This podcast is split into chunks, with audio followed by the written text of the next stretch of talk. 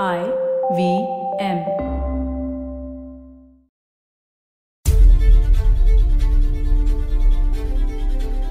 It is 1993. The city is Lucknow. At the KD Singh Babu Stadium, a three day cricket match is on between the Indian Board President's 11 and the English cricket team. So, Vinod Kambli, the Indian cricketer, is at 61 runs at the crease when his arm is hit with the ball, forcing him to retire hurt. But as he walks down the pavilion in pain and frustration, the crowd erupts and hurls abuses at him. They call him lazy, useless, an outstanding Indian cricketer was verbally abused with casteist slur for suffering and injury. What's going on? And what is cricket doing on a podcast about the Constitution of India? Hello and welcome to the longest constitution. My name is Priya Mirza, and every week we look into how the constitution shapes our lives.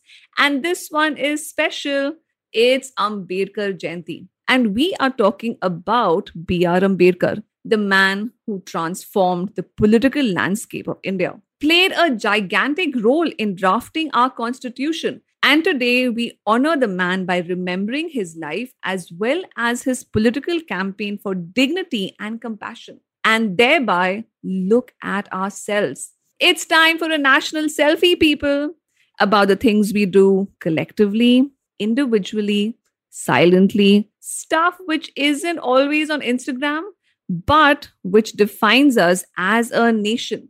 And pause to consider why the ultimate luxury is not the latest iPhone, but dignity. So today we are looking at caste starting with America because caste follows wherever Indians go. So loyal. So Bhagat Singh Thind had a problem. Bhagat Singh Thind, an Indian, landed in America in 1913, served in the army, fought for the USA in the First World War, but like the almost 9,000 Indians in America in the early 1900s, working in America was a problem because kaam to kiya, but you don't have any rights. Any claims to equality? Sounds familiar. Yeah, our good old caste system. We perfected it thousands of years ago. We Indians, so good at fine tuning the delicate art of discrimination and the denial of dignity. So Thind was not granted American citizenship because he was not, and I quote, a free white person under American citizenship laws. When challenged in court in United States versus Bhagat Singh Thind 1923, Indians were politely denied political equality on the grounds of race. Discrimination is often visible in legal language, but very often it is not. So Ambedkar recounted in his autobiography, Waiting for a Visa. I quote In the school, I knew that children of the touchable classes, when they felt thirsty, could go out to the water tap, open it, and quench their thirst. But my position was separate. I could not touch the tap unless it was opened for me by a touchable person. It was not possible for me to quench my thirst. And that is the hierarchical, hereditary, unconstitutional form of social discrimination which Hinduism upholds.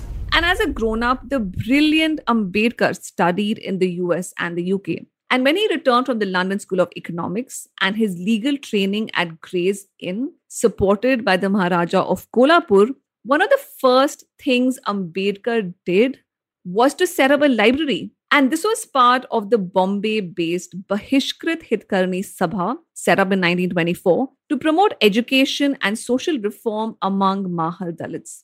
It established a free reading room, a students' conference, and a Mahar hockey club because discrimination and exclusion aren't always put down in words. So the Brahminical monopoly on jobs and education and sports were in fact recognized by a few princely states like Mysore, Baroda, and Kolhapur. Four years later, Ambedkar for the first time used the term Dalit in his journal Bahishkrit Bharat in 1928, where he characterized being Dalit as the experience of deprivation, marginalization, and stigmatization very much being a Hindu, but being denied dignity. So, Hinduism is a religion.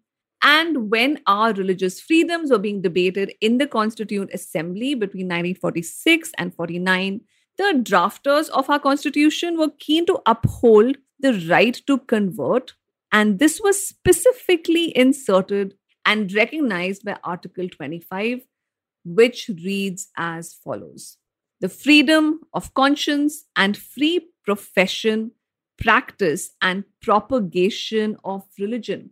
Faith is deeply personal and political. And in the assembly, K.M. Munshi, Mrs. Lakshmi, T.T. Krishnamachari specified that Article 25 includes the right to convert. Our second story today is about two nameless individuals, classmates who studied together at IIT and many years later found themselves as colleagues in America's leading software company, Cisco. One a so called upper caste and the other a Dalit except that when the upper caste and Dalit worked together, the Dalit found himself outed. Outed. His assignments were taken away from him. He found himself sidelined. He was penalized invisibly for being a Dalit. In recognition of these cruel social stigma practices by Hindus, Ambedkar in 1935 declared that he would convert to another religion and shocked most Indians. Hayo Rabba, you mean you don't want to be a Hindu? That's shocking or you don't want to be part of a belief system which upholds untouchability and marks out people arbitrarily and dehumanizes them? That's so surprising. That takes us to the third C C for conversions. Now, even though the Constitution specifically grants the right to propagate, that's the right to convert, to kya hua? Conversions are dangerous because people can actually opt out of being a Hindu नहीं नहीं ऐसे कैसे? Orissa was the first, followed by Madhya Pradesh, to pass anti conversion laws. Laws which criminalize conversions, where if by force or by inducement or by any fraudulent means, conversions are punishable with imprisonment of up to a year and a fine of rupees 5000 rupees or both Eee.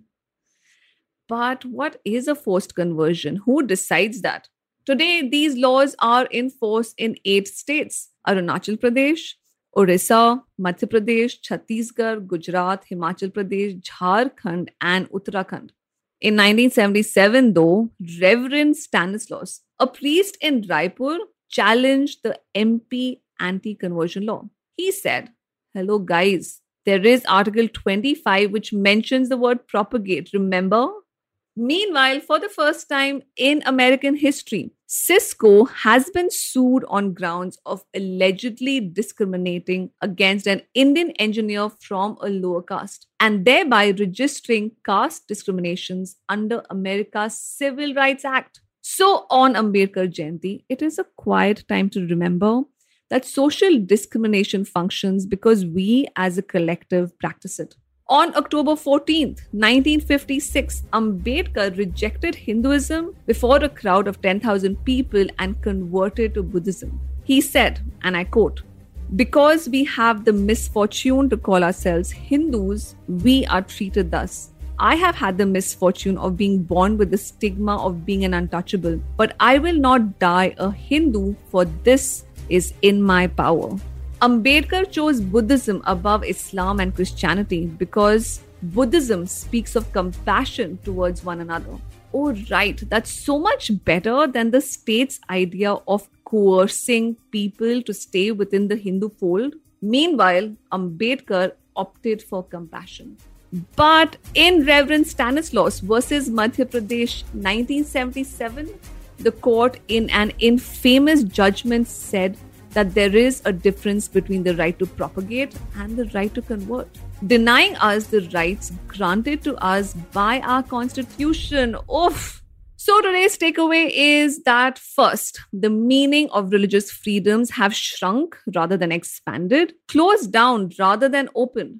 The second, in a survey conducted in 2014, More than 70 years after untouchability was abolished, one out of four Indians admitted to practicing some form of untouchability. The third, in the Indian Test team's nearly 86 year history, only four Dalit players have made it to the national team. Surely not because talent is lacking. And maybe, like South Africa, it's time to consider reservations in sports too. The fourth, in a major victory, California State University, USA, has added caste as a protected category against discrimination. I hope you like this show. If you have questions or comments, please send them in on Twitter, where I tweet at fundamentally P, or on Instagram, the longest constitution. Until next time, this is me, Priya Mirza, signing out.